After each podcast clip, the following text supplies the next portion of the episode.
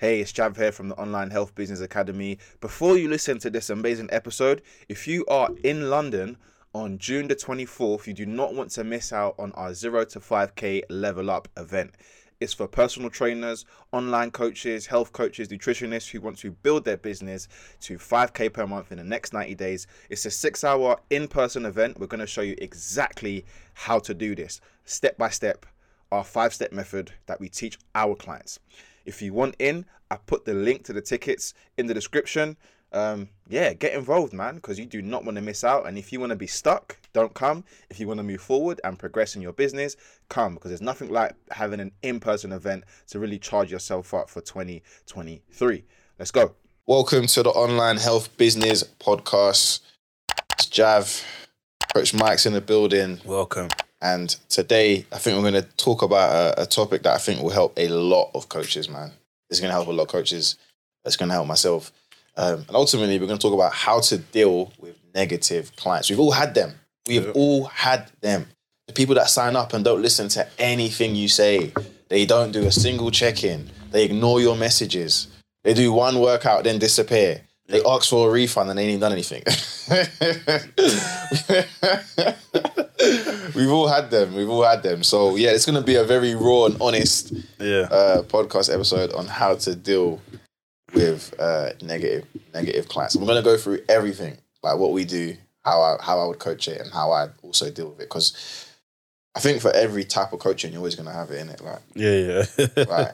Whether it's fitness, job, it's life, bro, isn't it? Life, everywhere in life, man. It's a life thing. So yeah, man. I guess really, before we even get going, again, please like, share, subscribe.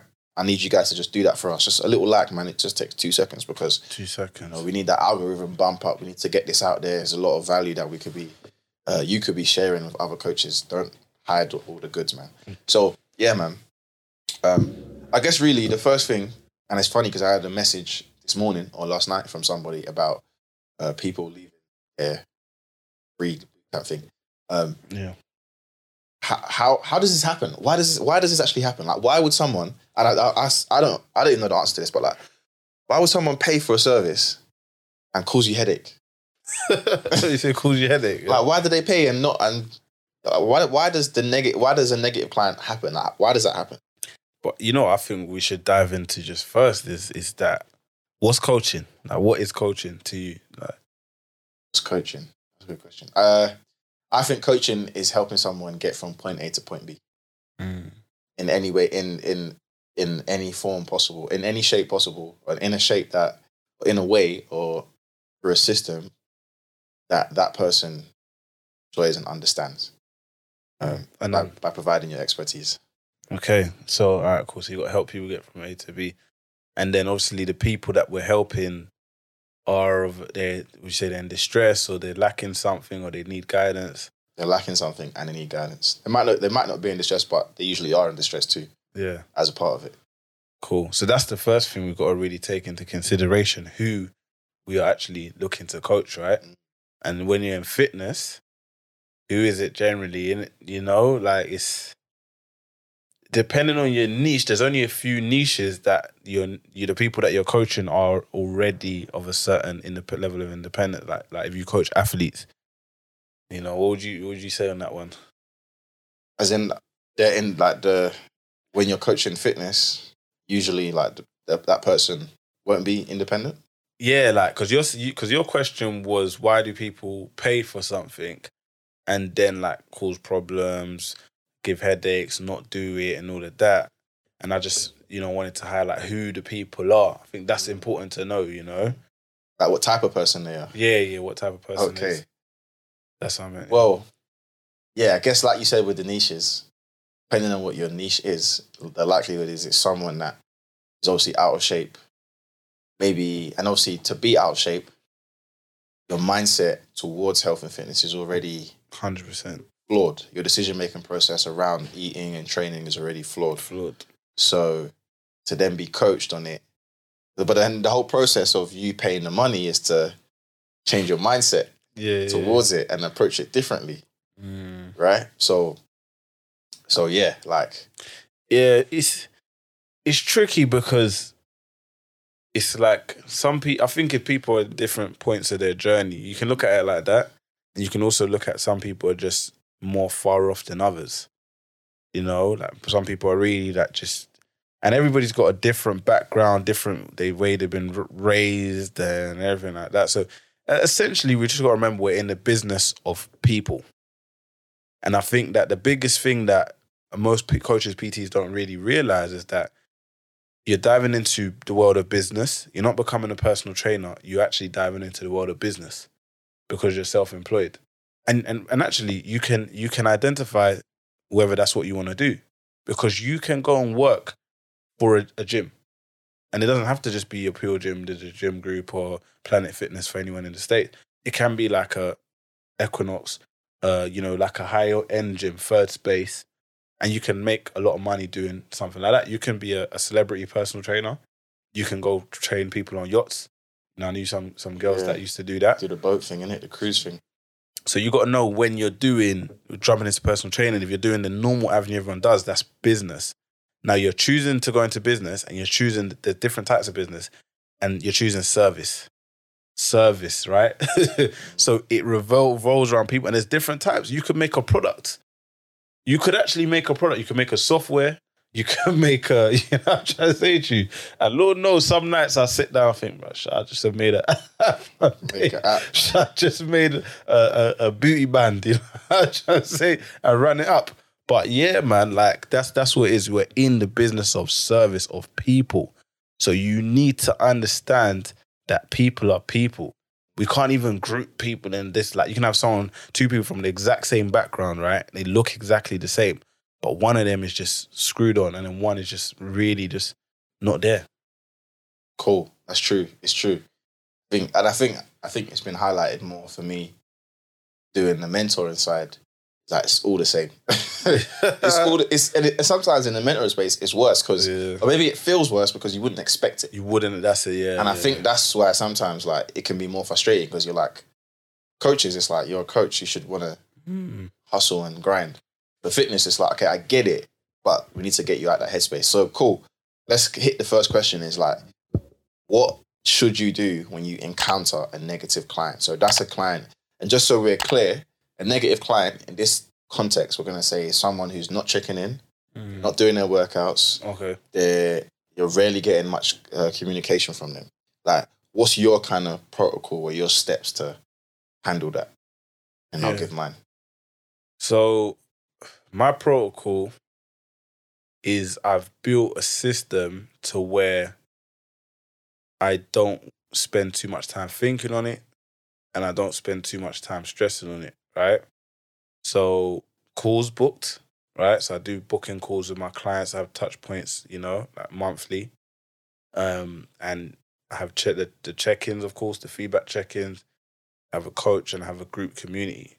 So there's so much around to help and to prompt them and to keep them on track that if they are not following, then it's a bit of a zero tolerance thing. Do you know what I mean? And it's just at the end of the day, it's up to you. You're in a contractual agreement. I'll be very honest. You know, I mean, in a contractual agreement, so it's up to you what you want to do, if you want to use it or not.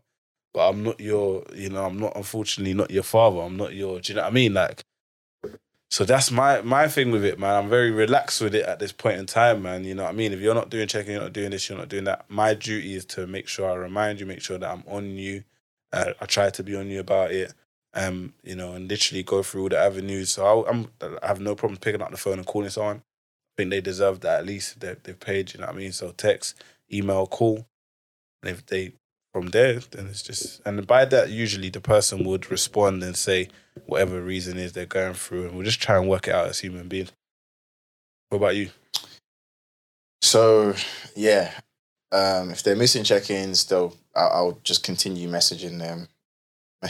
Message them. I'll give them like a 2-week grace period where if they ignore me for 2 weeks, then I actually have automation to follow them up. So, because at that point, there's no point. You ignore me for 2 weeks, there ain't nothing else I can do. So I'll actually put them, I've got automation called like ghosted clients. And I just put them in automation and they get an email. They're like, yo, what's going on? Book a call. I ain't heard from you. You said you want to do this. This is what you paid me for. let's get this thing rolling. So they get an email. That's it. Then it's like another 4-day wait. They get another email. Then they get automated text. Usually by the text they respond. Because the text is like, yo, let's say the person's name's Jack. Yo, Jack, you've been ignoring me. What's going on? Do you want to do this or not? Like a blunt text, basically. Yeah, like a straight up. Do you want to do this or not? Like, you've already paid. Like, what's going on? I usually get a response by the text. But then they'll either text back to that number, or they'll respond to one of the emails, or they'll respond in the app. They'll be like, oh, Jav, I got your text. Sorry, blah, blah, blah, blah, blah. So, yeah, I kind of got frustrated. And one thing I want to say is... That's gold, what you said there, man. I have to wheel that up, brother. Yeah. They said he's got an automation for when a client is cold. It's the only way, bro, because if you don't, then powerful, I'm going to have to manually do it. And I'm building that today. And I think that, like, obviously... I want to make it clear, it's a rarity. It's not like every client we get ghost. No. So like, let's say for every 10 clients, you might get 1 or 2 that ghost. But I've got it there so that if it does happen, I don't have to sit and think about each day, because that's eating away at my energy. Yeah. Like, why is this person not getting results? Why are they not doing what I asked them to do? And I only asked them to do workouts a week, what we agreed on the call. Yeah. No. Which leads me to the next part, and it's the onboarding process and the expectations. Yeah. And I think this is why I try to back myself up, because I think if my onboarding is on point and it's clear, like, I don't ever feel bad about getting onto a client, or, okay, you know the process, it's 3 strikes and you're out. Like, I don't care. So what's your onboarding process like? And how important for you is it to set the expectations for clients, man? Very clear, man. I think right from the first call, like before they're even set up, you know, I'm very open to turning down a client, to burning the lead, as some would say. You know what I mean? So from there, it's already really been set. Keeping it simple there, I'm just saying all of those things that you mentioned. In terms of onboarding, you got the terms and conditions, you got like a bit of a agreement email that goes out. You're saying, all right, cool, do you agree to do this, that, and the third, which they'll usually agree to. So yeah, man, like, just keep it very simple. I'm very big on just like, you know, just say it how it is, you know. So I just, from the beginning, from the first call, like from before you're even a client, we're gonna talk very honestly. We're gonna be very open. Do you need to do this? Do you want to do this? Why do you need to do this? What can you realistically do? And then we have like a very in-depth first call where we go over like their 3 worst habits, right? And then we dress those, because I think that's very powerful to understand what someone's worst habits are. Before you start, we know that you don't, you're not eating good at the moment, or you're not exercising much at the moment, whatever. But what other dangerous habits do you have? Because then you can kind of learn and understand something about someone. If somebody, and every coach needs to understand this, some of you will know, some of you may not know, right? If someone's not sleeping well, they ain't doing nothing. They're not achieving much. Because it affects every part of your brain. They're not going to talk with sense. They're not going to rationalize well if they don't sleep well. So stuff like that is important to know, man. So that's that. I try to kind of iron it out. And I think that's what helps me, because if a month down the line, like literally I had someone, you know, kind of similar with a similar scenario recently, I already know what it is. You feel what I'm trying to say to you? So it's like they can't really even try and pull any wool over my eyes, because, your sleep's always been bad. Like, how's your sleep? Do you know what I'm trying to say to you? So they can always, we already know what it is. So yeah, that's kind of mine. But what about yours? Onboarding. So the onboarding process.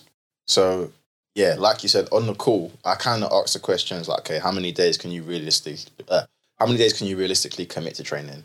No, are you willing to change some of these eating habits that you have right now? Plus, what are your current eating habits?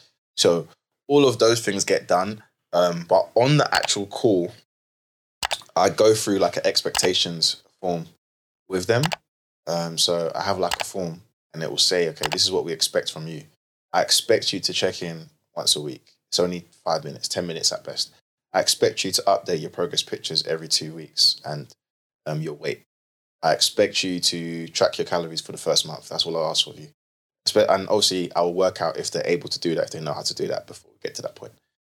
So I have like specific things that I ask them to do. But once they sign up and they sign the T's and C's, They also get an email with what we call a promise document, which is like a, it's not really, it's not a real contract, but it's just like some verbal agreement where, you know, it says like what they promise to do for me and what I promise to do for them, because it is a give and take relationship. So, you know, I promise that you're going to get a response within 24 hours. You're going to get your check-ins done. You're going to get program updates. If it's stated in the check-in that you need it, like I've given them my end of the bargain. I need you to match my energy.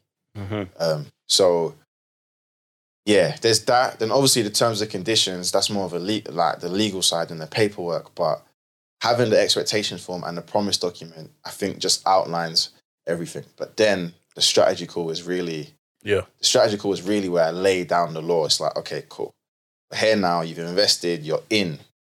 Now we need to see, let's put some fire to this. Let's make this real. And then I get them to, so what I do on my strategy calls is like, we'll go over the meal plan, the training app, but then at the end of it, I'll get them to set their own goals on the call. And then I'll say to them, I'll get them to tell me the days that they can train and the times. And then I ask them, can you open your diary? Can we put this in your diary on the call? So they put it in their diary on the call. So that way, there's no excuses. Like we're done with excuses. We're done with excuses at that point. Because you did it for, we did it together. You agreed to this. So a good one. I think just having like a, I think for all trainers, all coaches, having like a clear, very crystal clear onboarding process help. Because when there's clarity, it avoids like, it avoids too much back and forth. No, it's important, man. What you're saying is very important. And then I think the next point really is like continuing that relationship and the communication process from the start. Because even, and obviously there's some clients that are close with them and they're still going to ghost you and whatever. But if you've got like touch points that you have consistently, then you know, you'll be good. So like, what do you have like a system in terms of how many times you talk to your clients or communication process? Yeah, aim for like 4 times a week. So just to touch base with them. But usually there will be a point of them contacting anyway because we've got a group chat, of course. So the group chat is always popping off, and when you if you've got the right niche, it will pop off. Yeah, when I say the right niche, you have a niche in general because they relate to each other. So the group chat's popping off, so I'll be responding to people in that. Separately, want to message people or at least 3 times a week. Want to respond into their workouts and you know just see what they're doing and if there's any issues there and if they need to step things up a bit. And then calls, we've got calls monthly as well. You know, so if they haven't booked it, they'll get reminded to book their calls as well. So, yeah, there's a lot of touch points, and it is a very important one. It's a very important one. I've not always been perfect with the touch points, but now that's part of the reason why, you know, the expectations is high, and we don't stress if somebody is, you know, not, you know, does not doing anything or not doing certain things because we know on our end we're... But with your communication, what's like the... What's the form of communication? Is it always like written? You send videos? Like, how do you do it? Written mostly. And then the calls written mostly at the moment. The Loom videos are good as well. Like when they're starting, I always do a little welcome Loom video and so on and so forth. But now me personally written. And then in the group chat, I'll show my face a little bit. And then on the calls, I do the videos. Yeah. Okay. So yeah, I think I'm the same. Well, I talk to my client. The only thing is I message my clients every day. But the reason I do that, I just think that I don't even know why I do it anymore, to be honest. I actually don't know. I think because I did it at the start. It's just like, okay, let me just message them every day. The only thing I changed is I don't give workout feedback every day. So I do workout feedback every 2 days. So, well, not every 2 days. I do it Monday, Wednesday, Friday. So, like, you know, Trainerize, you can see they've left a comment on the workout. I respond to those only 3 times a week. Because I just think, like, doing it every day doesn't actually make sense. Because sometimes, like, some people won't leave any comments. Yeah, like, or they haven't worked out. It might just be one comment. So it might be, let me just do it in bulk. And then it's easier for me. So I'll message them every day, whether it's a, hey, hello, what's going on? And I think a big thing that I spoke about with our clients the other day is also getting to know them on a personal level. 100%. Can help them get a bit more engaged so they don't become a negative client. So always, like, if you got clients that got kids, if you got clients that maybe they're getting ready to get married or they're going on holiday, just remembering those things. That's standard. Like you build a relationship with them. Oh, standard. I mean? They're like, yeah, man, they start to like, they like you. And I think that's important, man. It's a people business, like we said. So it's not just, we're not just saying it for the negative. We're saying it because that we treat every single person like a person. And I think some coaches can forget that, you know, when you get caught up in trying to grow. Yeah, grow. But remember, you're running a people business. If you wanted to just treat, you know, just deal with numbers, because then you should have made a product. Mm. You should have made a product. You should have made a product, and you can. Yeah. But it's a people business, so you got enough. That's the next point, though, isn't it? Like the importance of niching. Because if you ain't got a niche, and you're just taking on everybody, and they enter the wrong program for them, they're more likely to become a negative client. That's true, man. So that's very true too. I think that's something I've also experienced. Is like having like too many different types of people. Yeah. So then I just lose them because they weren't made for my program. Yeah. But I tried to squeeze them in and make it work for them. Yeah, and I said it the other day in a group call that when you got your first 10 to 15 clients, it's okay to do that. Yeah. Because the numbers are still small and you could probably manage it, all right? But even if you're like, to get that synergy going from the beginning, it's hard mentally. Because I remember hearing it from, you know, the likes of Vince Del Monte, other people from time ago, but not really being fully subscribed because you're just thinking, look, if a client's a client, if I can get someone right now, I'm going to take it. But yeah, man, you don't realize, and that comes from a scarcity mindset, right? When you've got an abundance mindset, you know that, look, there's like an abundance of clients out there, so I can actually pick the ones that I want, and then everything works a bit more smoothly, and I actually get more because I'm targeting more to these type of people, then yeah, it's beneficial, man, and they're just in a good place. Yeah, so... that is a big thing, man. That is a big thing. You know, you may feel like you can help people build muscle or do this or do that, but there's usually one thing that you're best at, and yeah, it's better to double down on that, man. I think niching down will help minimize like negative clients, negative experiences with clients, because yeah, your program will be specialized rather than being generalized, and that kind of leads to the next point. And like for me, negative clients, it happens, right? And I've got a million different stories, like funny stories. Same. Like, I got a guy that signed up. He's not on Instagram, so he probably ain't ever going to see this. He was a LinkedIn client. I got a guy that signed up. He paid 5 bills, yeah? He was paying 5 bills a month, yeah? Good client, good price point. That's a very good price point, and I don't even usually sell that. He paid for like the first 3 months, yeah? Did the first 2 weeks. Did the onboarding process, the strategy call, everything. I ain't heard from him since, bro. He's disappeared off the face. I ain't heard from him since. Disappeared off the face of the earth. My man paid, bro. Right. It's paid, yeah? He's paid 3 months up front, then it's 5 bills a month as well after that. Yeah. So good chunk of change. 2 weeks, he's done everything. Onboarding videos, onboarding call, done a few workouts. Yeah. Then he's just stopped replying, stopped doing check-ins. He's just stopped. Communication has ceased to exist. Yeah. So I'm thinking, at this point, I've put him through the automation.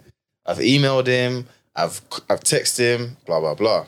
Yeah. Obviously, at a certain point, if a client's ignoring you, you just keep messaging, but you just leave it as it is. Yeah. You're not going to hunt them forever. They came to you to get a result at the end of the day. Then, I want to say like 4 months later, and the payments are still coming out, because it's not my job to, like, I let them know, it's not my job. I'm not your boss. I don't have your bank account. Yeah. You run your own bank account. 4 or 5 months later, I get a dispute on Stripe. Don't make me laugh, mate. Stripe. Oh, and you know when they dispute, they take the money out straight away. I know, bro. So the money's gone, bro. Like 5 bills. Okay. Like that. 5 bills, I'm like, no, might have been more than that. And I'm like, what's going on there, bro? How can you dispute it when I've spoken to you? Well, I've tried to speak to you and you've ignored me. But this is why we tell coaches you need to have terms and conditions. Because Stripe said to me, okay, you can appeal this, but we need all the forms and all the documents. Yeah, Guess what? I had a 12-page list. I had all the emails I sent him. I got this thing on Gmail that can let you see if they've opened your emails. Yeah. Screenshotted that because it has a green eye when someone's opened it. I was like, you can see he's been opening my emails and ignoring me. Yes. I had the terms and conditions that he signed. I had that he responded on Trainerize and then stopped. I had the last date he logged in on Trainerize. Bro, I sent them like 12 pages. Yeah, how long did it take to sort that out? Took me 30 days. But guess who won the dispute? That's not too bad. Me. I got the money back. I was like, yeah. Dickhead. So, it can happen, yeah? And I know I shouldn't be talking about clients like that, but it can happen. I'm just being real. No, it can happen. So you got to be... You got to be prepared, but you also just got to like Michael said before, don't like get into this thing of hunting them down. You let them know how it works, and so just be ready for that because people are gonna do that. But ultimately, it is about helping them and I think let me just to chime in one piece of it. Yeah, so I always say this, and I'm gonna continue saying it for now. This is my stance that coaches first year in business. They need to really do a lot of mindset work if they haven't already done it before. Because some might come into the game from a previous experience. They've got that in the locker already. But and I said this on my stories. Don't just be so quick to put that coach in your name. Do you feel what I'm trying to say? That don't be so quick to say, "Oh, I'm going to be a coach." If you ain't done the work yourself, if you ain't in the right place mentally yourself, because it's not flipping easy. It's not easy, and I mean, and it takes a lot of mental resilience. It takes a lot of people skills. It takes a lot of working on yourself because we've done it. We both like probably made mistakes in the earlier stages. I had one that I'll talk about, and it's not even really whatever. But you know, she was in Dubai as a teacher. She was in Dubai, right? And she signed up to the program, and I can't remember, but she said there was an error or something, right? And got back to her on it, sorted it out, whatever.